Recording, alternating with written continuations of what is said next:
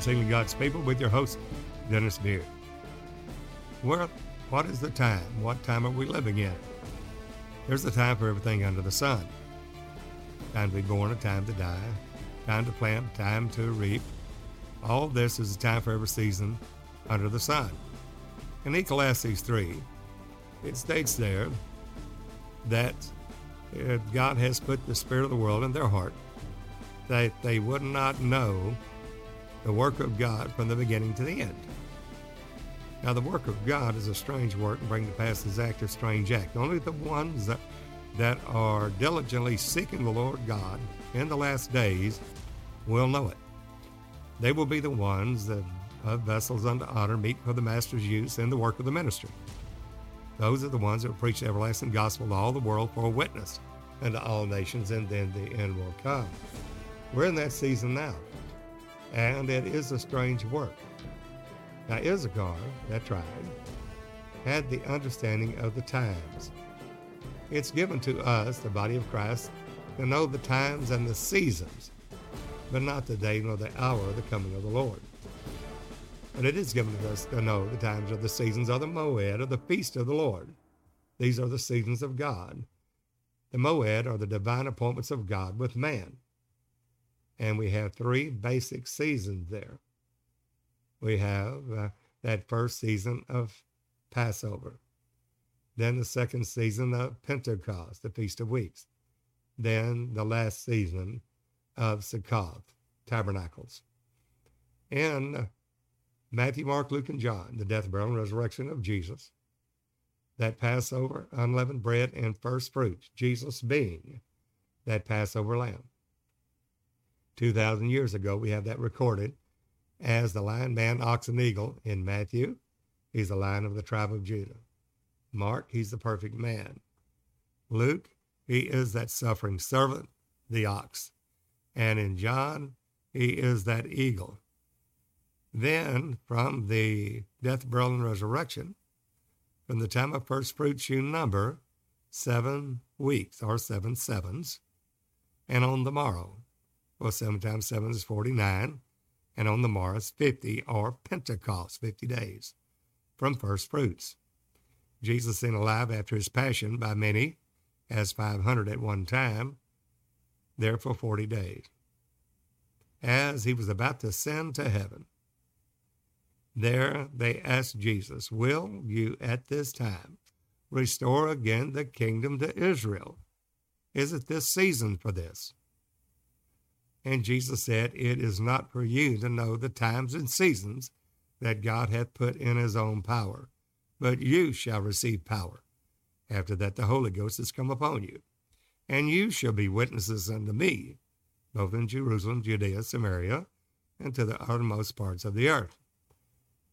They went into the upper room, waiting for the promise of the Father, which Jesus said, You've heard of me.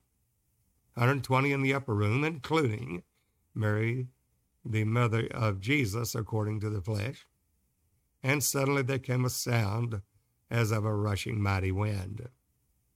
There's a suddenly there.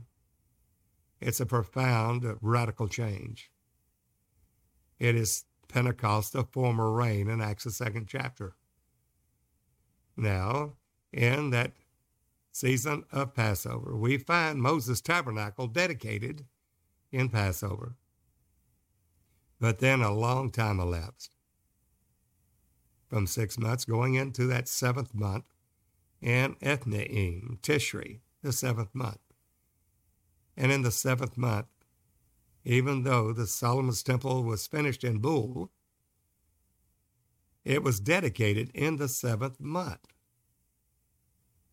And that is the shadow of things to come for us to know the times and the seasons.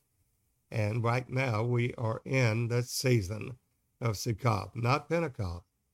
Many call themselves Pentecostal. And that is they've had the Pentecostal experience being baptized in the Holy Ghost, and that with fire. But now, we're in not only the corn harvest of, of wheat and barley, but we're coming into the fruit harvest, the fullness of all, the feast of and gathering, the feast of tabernacles, the feast of Sukkot. And that's where you would, uh, during that season, you would take your palm trees and go out to your housetops and build booths, sukkahs, to commemorate coming out of Egypt and all the works of God that he had done for his glory. And Jesus stated that in Matthew 24, Mark 13, Luke 21. If you be on the housetop, don't come down to take anything out of your house. Now, he didn't mean that you're going to pick, forget a loaf of bread and come down out of your house. It's a season. It's a season of Sukkot, booths, tabernacles. And that's the reason why Peter on the Mount of Transfiguration said, Lord, it's good for us to be here, Peter, James, and John. And they had seen Jesus along with Moses and Elijah. Peter stated, It's good for us to be here. Let us build here three booths, three sukkahs, three tabernacles. One for you, Jesus, one for Moses, one for Elijah. But he was not what he said.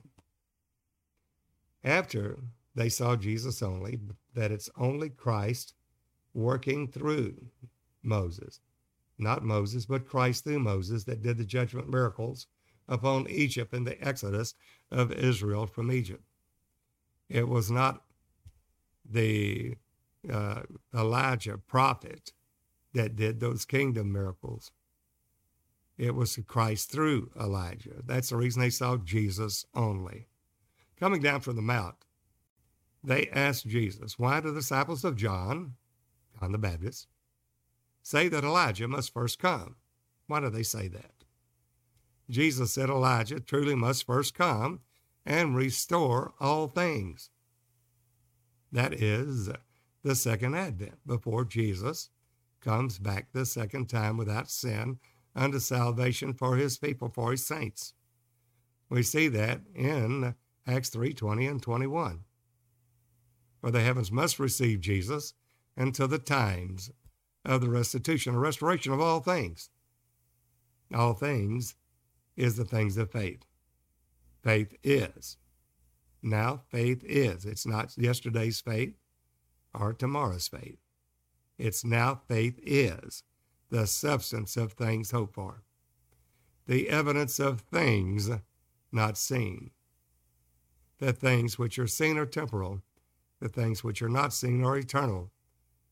We which are spiritual are set our affections on the things above, not on the things beneath.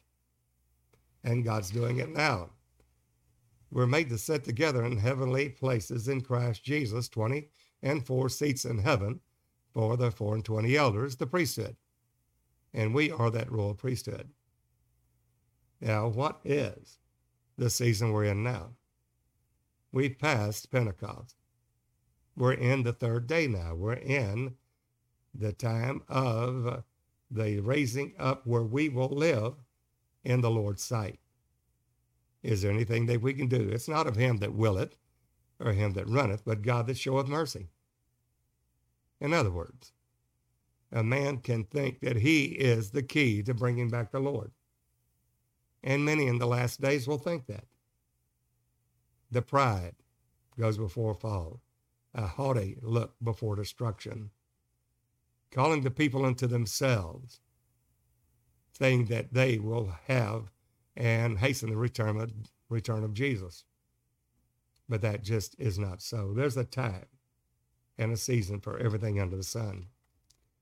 When we see in Ecclesiastes that there is a time and a season for everything in under the sun. And in that book of Ecclesiastes, in that third chapter, reading from there, we see that verse 11, chapter 3 of Ecclesiastes. He hath made everything beautiful in his time. We're timing now. We're looking at the seasons of God. Also, he has set the world in their heart. Now, that is according to the foreknowledge of God. Man has free will and volition, but whom he did foreknow, them he did predestinate to be conformed to the image of his Son, that he might be the firstborn among many brethren. That's the foreknowledge of God. And because He's God, He knows beforehand those who will and those who will not obey His word. And due to that, He hardens the heart accordingly, knowing and trying the reins of the heart, because they did not uh, like to retain God in their knowledge. The Lord Himself turned them over to a reprobate mind, doing that which is unseemly, whose damnation is just.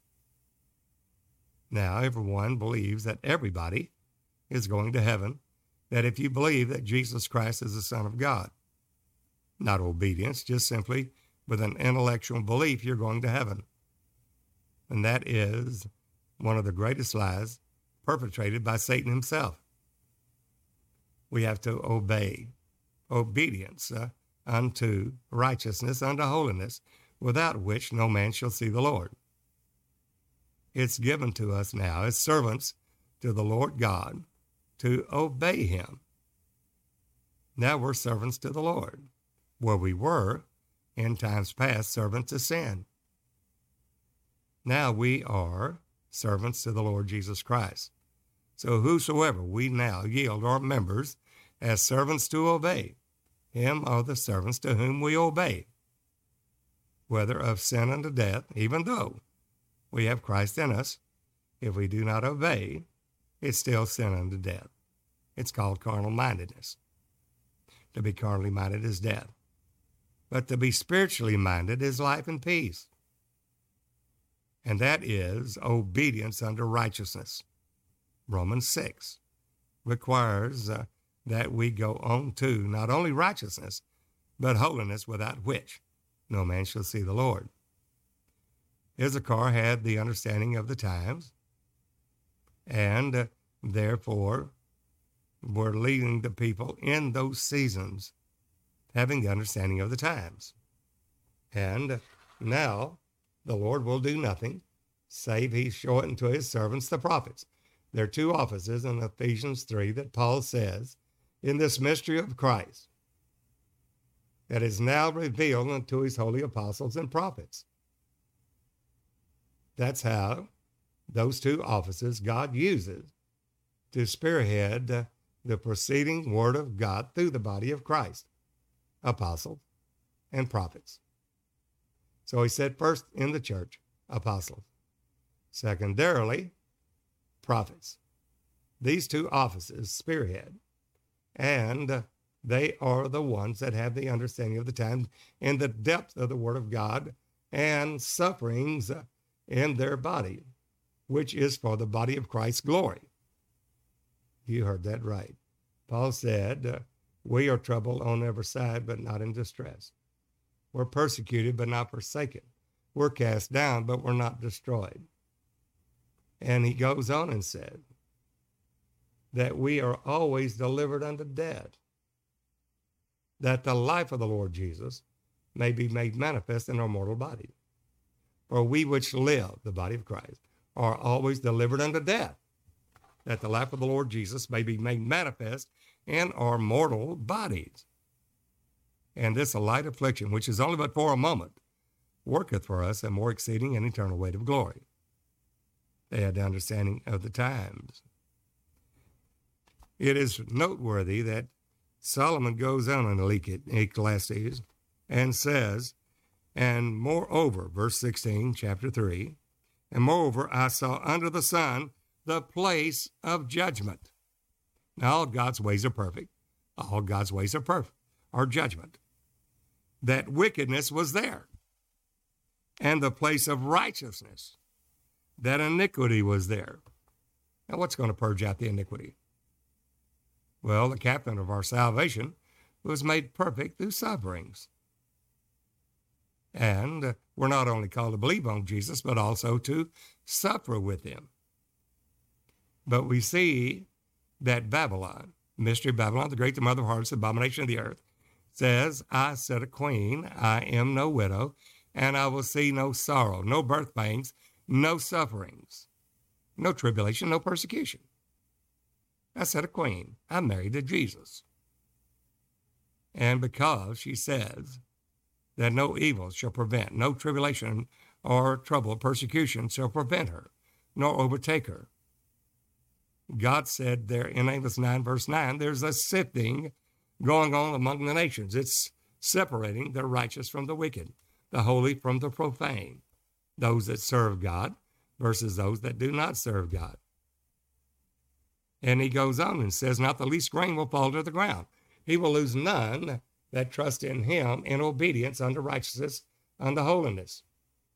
Finishing the race, not starting it, but finishing it.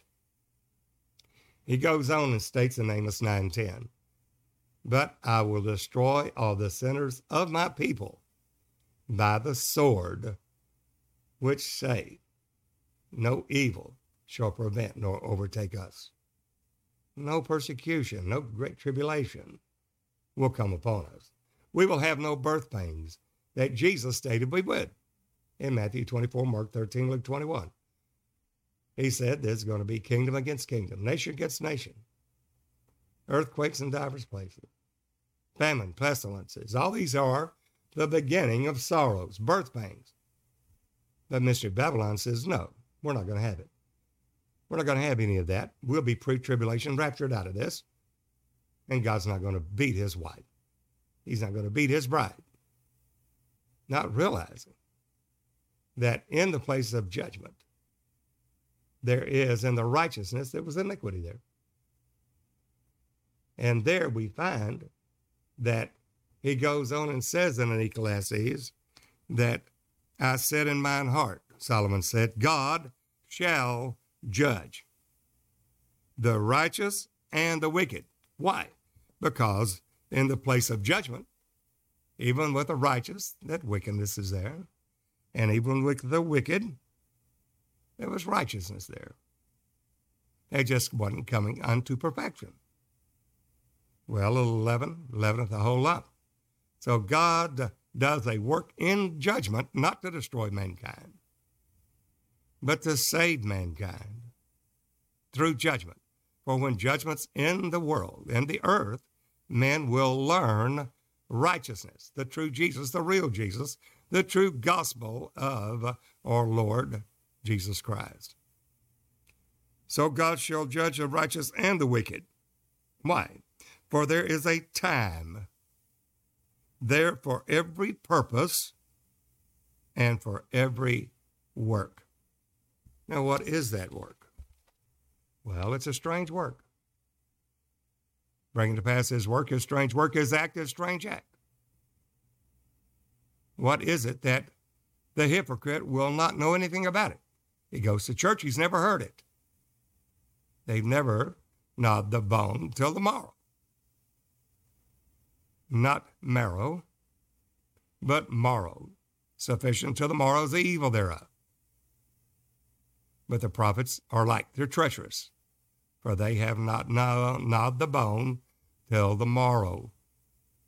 That is the time and the work for that season of God and judgment. And we find Jeremiah states, the crane and swallow observe the time of their coming. The stork knows her appointed time, but my people know not the judgment of the Lord. There's a place of judgment. And where there's wicked, righteous, there was righteousness there, and where the, the righteous, there was iniquity there. Though there has to be judgment that will purge out all the dross through the refining fire of Jesus Christ Himself, the Holy Ghost. In Isaiah 28, it talks about the pride and the mighty and the strong one that God will bring down. This is judgment. This is, as we've seen in 1 Peter 4, verse 1, that for as much then as Christ has suffered for us in the flesh, God manifest in the flesh, making the captain of our salvation perfect through suffering. You see, our Lord Jesus Christ did not take on flesh of Adam before the fall. He came in the likeness of sinful flesh and for sin to condemn sin in the flesh. and he made the captain of our salvation, our Lord, was made perfect through the things which he suffered. And Peter tells us in 1 Peter 4, verse 1, he suffered for us in the flesh. Be you therefore likewise minded. That's the mind of Christ, the mind of Mystery Babylon, the false church, says there's peace. She's a daughter of Ethbaal. Jezebel is a daughter of Ethbaal. Baal saying peace when there is no peace. And behold, the sword reaches unto the soul. Jesus stated the same. You think that I come to send peace on the earth, but rather a sword to set a man at variance. The father against his son, mother against her daughter, the mother in law against her daughter in law. A sword. And a man's enemies will be those of his own household. And we see that in John 16. Jesus said, I have forewarned you that you should not be offended. For the time cometh, they're going to put you out of the, out of the synagogue. They're going to put you out of the churches. Yea, the time cometh that whosoever kills you will think that he did God a service calling good evil and evil good. These things will they do unto you because they have not known the Father nor me. They don't even know that Jesus, the Son of God, is the Father revealed. And that's not full grown. That's little children. I write to you, little children, because you've known the Father. Jesus said, If you don't know me, you don't know the Father. And except you believe that I am He, the Father, you shall die in your sins. John 8 24. This they understood not, he spake to them of the Father. That means they will not grow up and bring forth fruits unto perfection. But the ones that are diligently seeking the Lord their God, understanding the times and the seasons given to us through the leading of the Holy Ghost, it's a time of judgment that has to be for the salvation of the saints of God that for as much then as Christ has suffered for us in the flesh, be therefore likewise minded. But why? Why? Because he that has suffered in the flesh has ceased from sin. We see in that work in Isaiah 28. It is a strange work. And he talks about, in that day shall the Lord of hosts be for a crown of glory and for a diadem of beauty unto the residue of his people, the remnant not all the people, because all the people won't finish this race. They started it. They started out as newborn babies, born of the water and the Spirit.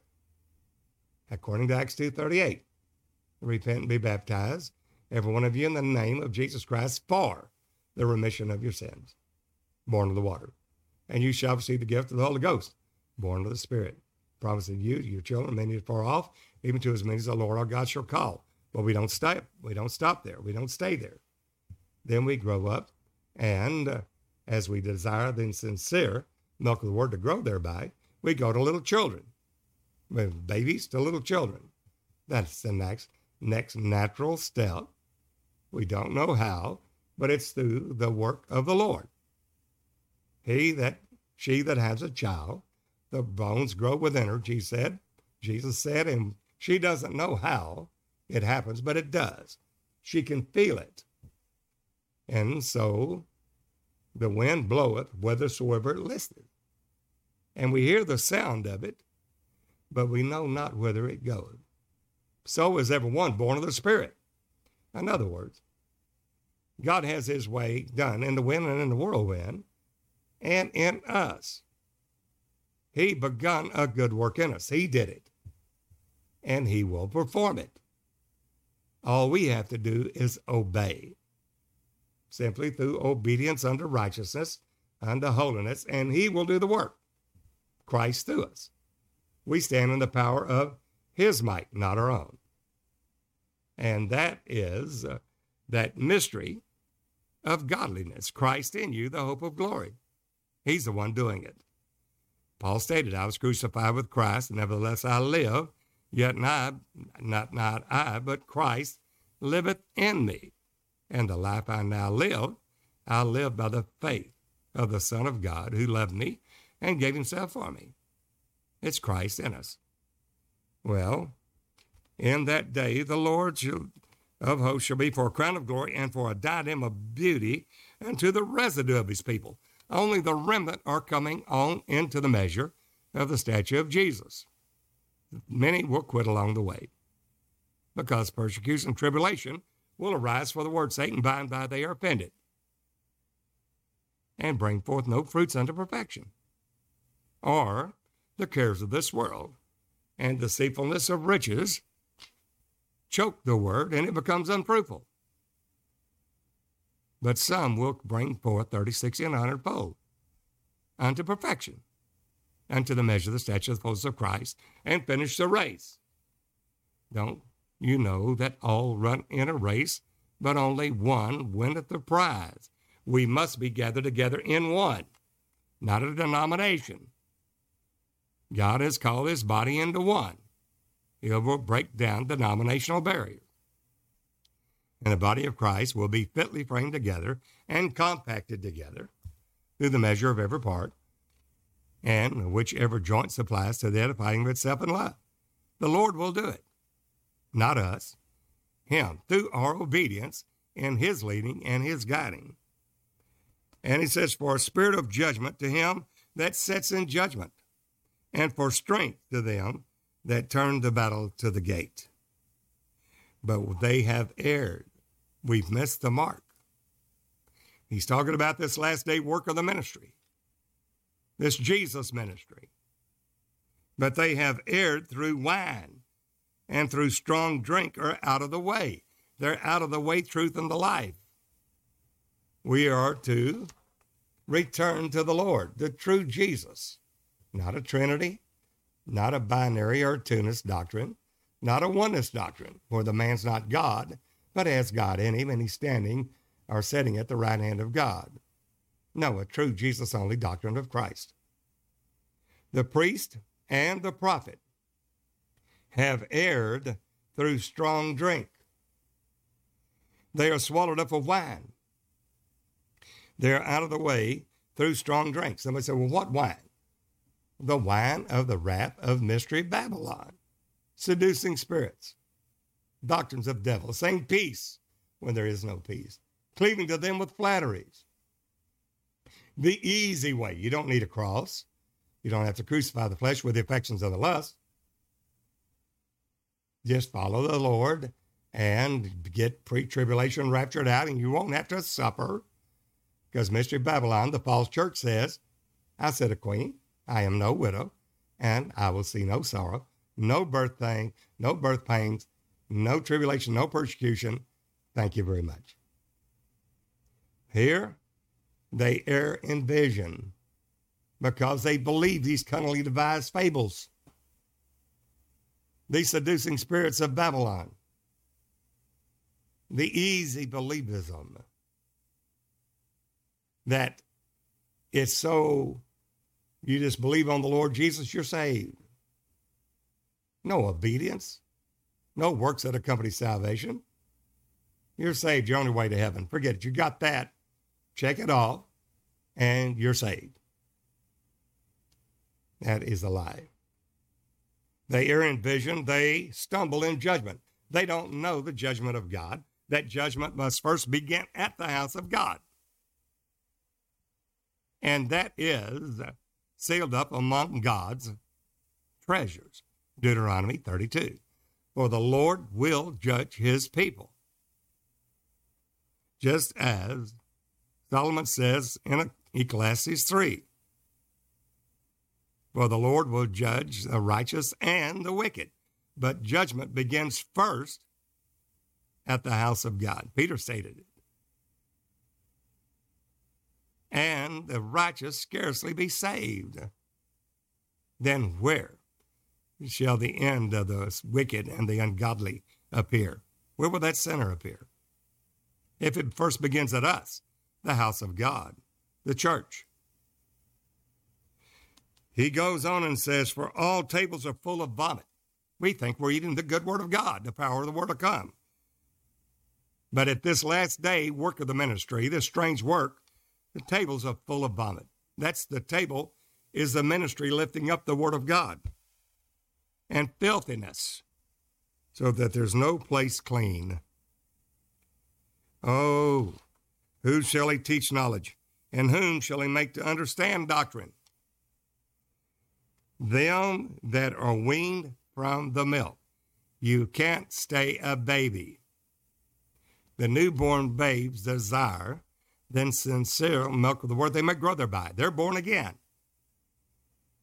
But they have to be weaned from the milk. They have to grow up into Jesus in all things, growing up in Him in all truth, so that they are not tossed to and fro by every wind of doctrine. This is the season we're in. And he's stating there, Isaiah, just as Jesus said, shall he find faith. When the Son of Man cometh, shall he find faith on the earth. Draw nigh to God, he'll draw nigh to you. But we must come to the measure of the stature of the fullness of Christ for the work of the ministry. He's given us a fivefold for the perfecting of the saints. Very few even understand judgment. Judgment is to not to destroy the church, but to reveal the true Jesus, the true Christ, the true God and eternal life. Not to destroy us, but to save us. And judgment must be there. And this is sealed up among God's treasures to be revealed in the last days, Deuteronomy 32. For the Lord will judge his people and repent himself of the evil, the trouble, the tribulation. When he sees their power's gone, we've come to the end of our labors. We've come to the end of our own flesh, our fleshly desires, and there's none shut up or left.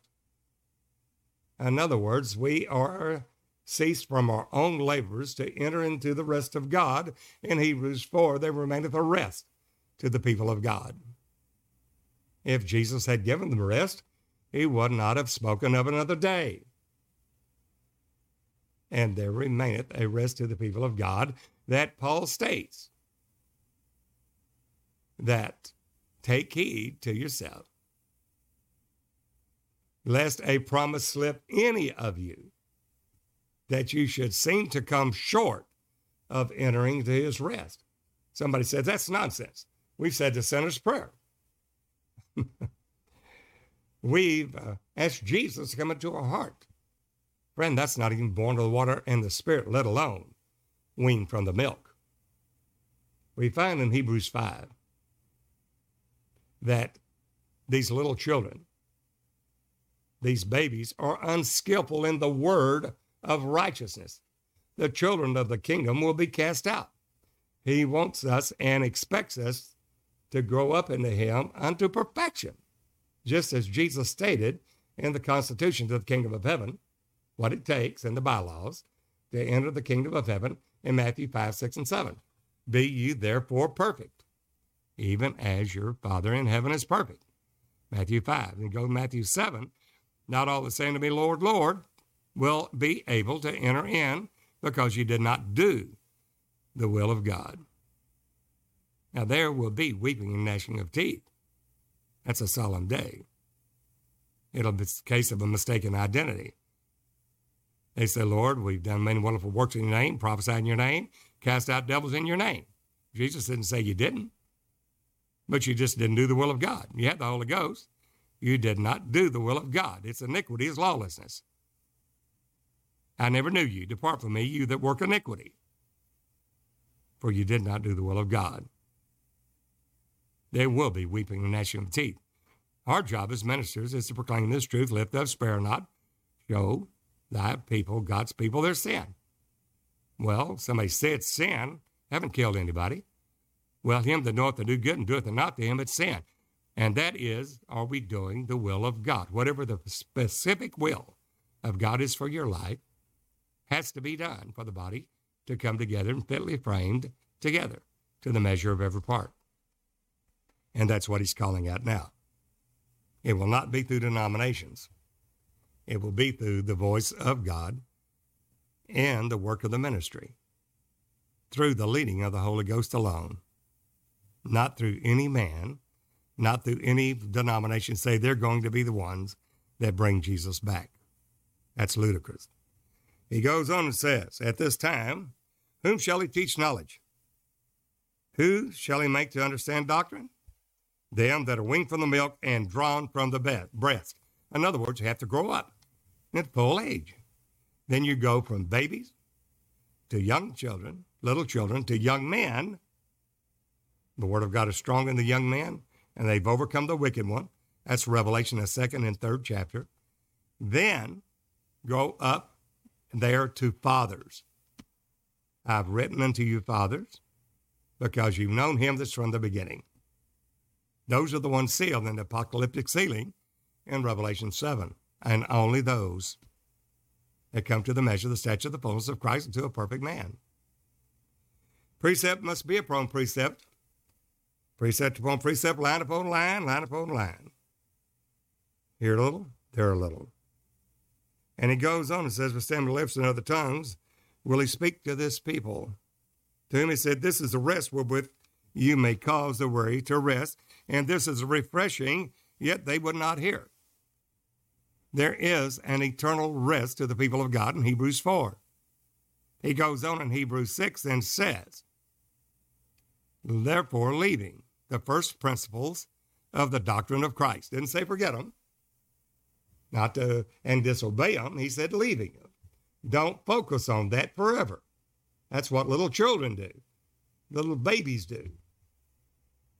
Therefore, leaving the first principles of the doctrine of Christ. In other words, you're still on a pacifier sucking a milk bottle. And if you stay there forever, you get rickets. Let us go on to perfection. Hebrews 6 1. Not laying again, doing it over and over, not laying again, the foundation of faith toward God, repentance from dead works, the doctrines of baptisms, and of laying on of the hands, and of the resurrection, eternal judgment. This will we do if God permit. Those are basics.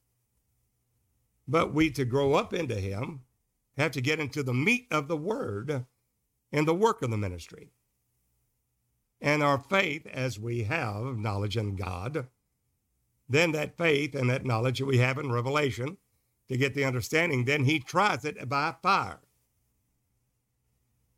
that it may come forth as pure gold. Though your faith be tried as by fire, that it may come forth as pure gold. Thing it is righteous thing with God to render tribulation to them that trouble you, and uh, that requires us going through the fire. The fire of the Holy Ghost, refining fire, to purge out the dross. Think it not strange that fiery trial wishes to try us, as though some strange thing happened to us, but rejoice inasmuch as we are partakers of Christ's sufferings. Somebody said, Well, he did it. I don't have to. Yes, we do. He paid the price. We do not die for the sin of the world. Jesus did. Howbeit, he said, If any man come after me, let him first deny himself, your self will. You can't have that anymore. Go pick up your cross and follow me. Find out why you're called and what God has called you for and for what purpose? For the will of God. So you work out your own salvation with fear and trembling, for it's God that worketh in you both the will and the do of his good pleasure, not ours. And that requires us to do his will. But the word of the Lord was unto them precept upon precept, precept upon precept, line upon line, line upon line, here a little and there a little, that they might go and fall backward, backslide, and be broken and snared and taken, losing your salvation, falling of grace. You have to have a pure heart toward God. Wherefore, hear you the word of the Lord, you scornful men, and you that rule his people, this people which is in Jerusalem, because you have said, We have made a covenant with death and with hell are we at agreement. When the overflowing scourge shall pass through, the overflowing scourge, the des- desolations determined shall be poured out upon the desolate. desolations are determined? What is the he old Isaiah in six with the seraphim? Two that covered two wings that covered the eyes, two wings that covered the feet, and two they did fly. He saw visions of God. In the in the year King Uzziah died, he saw the Lord high and lifted up. His train filled the temple. We're the temple of God. And those seraphim took a coal from off the altar. Those six wings are Elohim status for the body of Christ. Come to the measure of the stature of Jesus. And uh, took the coal off the altar and coal off that altar, the altar burnt offering, and applied it to Isaiah's lips. And he said, I'm a man of unclean lips and of undone. But when the fire, the cold fire, the judgment of God touched Isaiah's lips, then the Lord said, Who will go for us? Who will go for the kingdom? Isaiah said, Lord, I'll go, send me. Until there be the city without an inhabitant and the land be utterly desolate, because the end of the war desolations are determined. There we have the everlasting gospel being preached in all the world for witness in all nations, and then the end will come. This is what's happening now. This is the last day work of the ministry. And very few are even cognitive of it. And it says, we are not going to have any flow, overflowing scourge. There's not going to be any judgment of God. That must be must first begin at the church, the house of God. And I'm not church, talking about a local church. I'm talking about the body of Christ. When that overflowing scourge shall pass through, it shall not come unto us, is what Babylon says. That's not going to happen to us. We're not appointed to judgment. Yes, we are. We're not appointed to wrath, but we are appointed to that judgment. And it will first begin at the house of God to those that have an ear to hear. Therefore, thus saith the Lord, Behold, I lay in Zion for a foundation stone, a tried stone, a precious cornerstone, a sure foundation. That's Christ. Then we must know the height, depth, length, and width of Christ unto fullness of the measure, unto a perfect man. Judgment, watch what he's doing in the last days. Judgment also will I lay to the line, and righteousness to the plummet. The judgment to the line and righteousness to the plummet is the height, depth, length, and width of Christ in and through the body of Christ. And what will happen? Hail, fire, and brimstone? Yes. yeah, we are preaching that.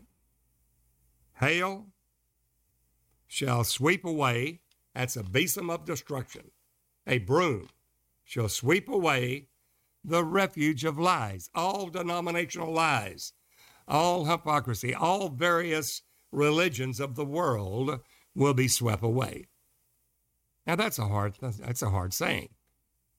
They may think, well, I thought everybody's going to heaven. Just believe in some God and you're going. No, there's only one way, one truth, one life. And it's a straight gate. Straight is the way, narrow the gate that leads to life. Few there be that find it. And this is the work of the ministry in judgment that God takes a besom, a broom of destruction, and sweeps away the refuge of lies. Not only the lies, but the refuge of it, everything of it, the seat bed of it. And he says, and your covenant with death shall be disannulled. Somebody said, I haven't made a covenant with death. If it's not in life and truth, it'll bring forth death. You're either in and gather with Jesus or you scatter. You're either for or against. And he said, when the overflowing scourge shall pass through, because you didn't believe, you shall be trodden down by it. You find that the body of Christ in Revelation 11, verse 1, is exactly what Isaiah is saying here. John said, There was a reed like unto a rod given to me, saying, Rise, measure the temple of God, the altar, and them that worship therein. That's the church. That's not national Israel. But the court which is without, which is without, leave out and measure it not, and it's given to the Gentiles. And the holy city shall be trodden down under foot for 42 months. And he'll give power unto his two witnesses. That is not national Israel. That's the church of the living God, called by his name. Those are the olive trees, the cherubim of glory that you read about in Revelation 4 and 5, which are the redeemed of the Lord, the church of the living God. The servants of God that are sealed in their foreheads in Revelation 7, the church of the living God, not national Israel. Those have disannulled this work of the ministry, and they will reap the reward. It's coming, and it's true, and it will happen. That that is determined shall be done. For the time that it goeth forth, it shall take you, because you didn't believe it. For morning by morning shall it pass, by day and by night, and it shall be a vexation only to understand the report. This is a time of a radical change from Pentecost to the season of tabernacles, the Feast of Trumpets, the ministry voice of Jesus Christ. And we find the bed is shorter than a man can stretch himself on it. Well, the bed is your rest. That's the rest in the Holy Ghost. Take heed lest a promise slip any of us that we should seem to come short of entering to his rest. And that bed is shorter than a man can rest himself on it. You don't have enough oil in your lap. Oh, you're a born again believer, but you don't have enough. You're a virgin, but you don't have enough oil in your lamp. Behold, the bridegroom cometh. He expects the fullness of the measure the stature, weaned from the milk and a full age. Having your senses exercised thereby to discern both good for, from evil and skillful in the word of righteousness, what we're talking about here in the last day work of the ministry. It is critical to know the work of the ministry in these last days. If not, this overflowing scourge has surprised a hypocrite and it will it will literally take you away. You'll lose it. You will not be able to enter the, the kingdom of heaven. And that's a hard saying, but it's true. When it says, and the covering narrow, then he can wrap himself in it. That's your wedding garment. He that's been baptized in Christ has put on Christ. That's your wedding garment. But this garment is narrow it's too narrow. It's too straight a gate. And a man can enter to it. Cannot do it. He can't wrap himself in it. It's not enough covering. It's not enough truth. It's not enough oil in the lamp. Even though he's a virgin, he will not be able to stand and will not be able to enter in with the Lord in this last day work of the ministry. There will be weeping and gnashing of teeth. It's very, very serious. The Lord will rise up as in Mount Perazim. You remember that time. Saul was there, king over Israel. David, there from the time he's 14 till his time he's 30, is running. But there's a time that David will be anointed king over Israel. And at this, as it was in Mount Perazim, they said that David at this at the Jebusites cannot take this city. Matter of fact, as it was in the days of, of the Perazim, as it was in the days of David. Notice it says that the king and his men went to Jerusalem and to the, the inhabitants of the land, which spake unto David, saying, Now these are the Jebusites, and uh, saying that he cannot take, he cannot take Jebus. And they told David this. And we're of the house of David. We're of the seed of Abraham. David, according to the flesh, he's still building the tabernacle of David, the book of Acts. Jesus Christ is still coming in the flesh, the church of the living God. And he says, David, except you take away the blind and the lame. You will not come in hither, thinking, they thought David cannot come in hither. David can't take Jebus. The world is too strong. The denominational church world, they have it. And God's going to bend his word to them because he's love. No. Nevertheless, David took the stronghold of Zion, and the same as the city of David. But then when he does, he's going to go up against the Philistines, the uncircumcised Philistines, not having uh, what we'd have in the church, the circumcision of the Spirit by baptism in the name of Jesus Christ, saying they are Jews and are not but the synagogue of Satan. They haven't had this spiritual circumcision of the heart. Romans 2 28 and 29. That's another message in itself. And then it says, Then David, because the Philistines coming against him, and David inquired of the Lord, saying, Shall I go up to the Philistines? Will you deliver them into my hand? Will we be conquerors? Will we, in the last days, though truth is cast to the ground, will we, the body of Christ, will we prevail? And the Lord said unto David, Go up, for I will doubtless deliver the Philistines into thine hand, the uncircumcised in this world. And David came to Baal Perazim, and David smote him there the Lord hath broken forth upon mine enemies before me as the breach of waters. The waters has surprised and overflowed the hiding place. That's an overflowing scourge. It's a flying roll written within and without on both sides. And the thief that steals, that shall be cut off on that side, and the liar and those that are not in the truth will be cut off. That's that flying roll in Zechariah 5 all in Babylon will be cut off. The false church.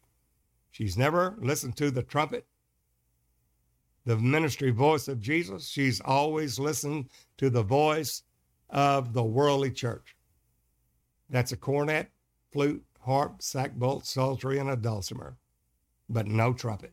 You'll see that in Daniel, the third chapter, verse 5, 10, and 15. What has happened there? Therefore, he called the name of that place Baal Perazim, the Lord of the breaking through. In other words, victory.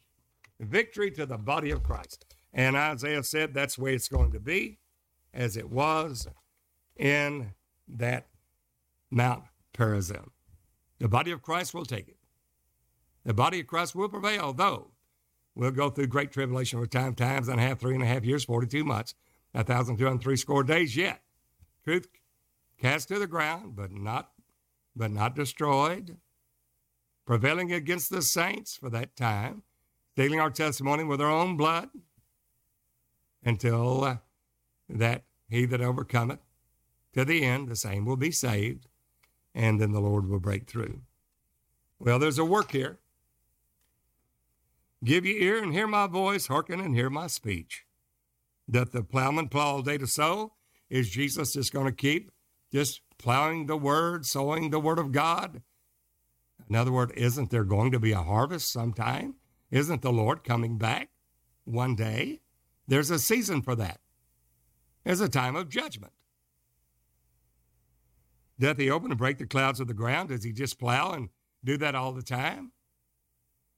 When he has made plain the face of the earth there, he does cast abroad the fitches and scatter the cumin and cast in the principal wheat and the appointed barley and the rye in their place. That's the Pentecostal and fruit harvest of oil and wine. Watch what he says. For his God doth instruct him to discretion and teaches him. For the fitches are not threshed with a threshing instrument, neither is a cartwheel turned about upon the cumin. That's the seed of God, the word of God, which we are the planting of God. We're God's husband, husbandry. We're God's planting, And we're not appointed to wrath. But the fitches are beaten with a staff and the cumin with a rod. The rod and the staff is for the chastening rod of God, so we will not be condemned with the world, and it's beaten out with a staff and a rod, and we will be measured.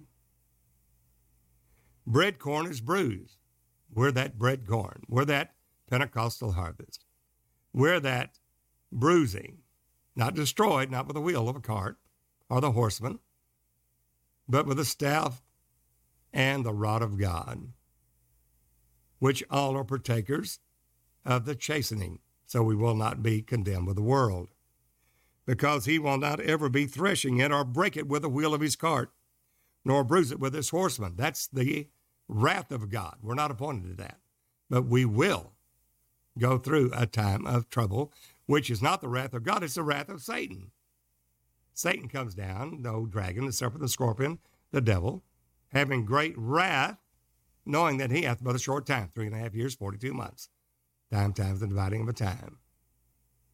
That is the wrath of Satan, not the wrath of God. But we are beaten out with a staff and the cumin with a rod. We were, we are to suffer with Jesus. It's appointed that we are to suffer with him for partaker of his sufferings.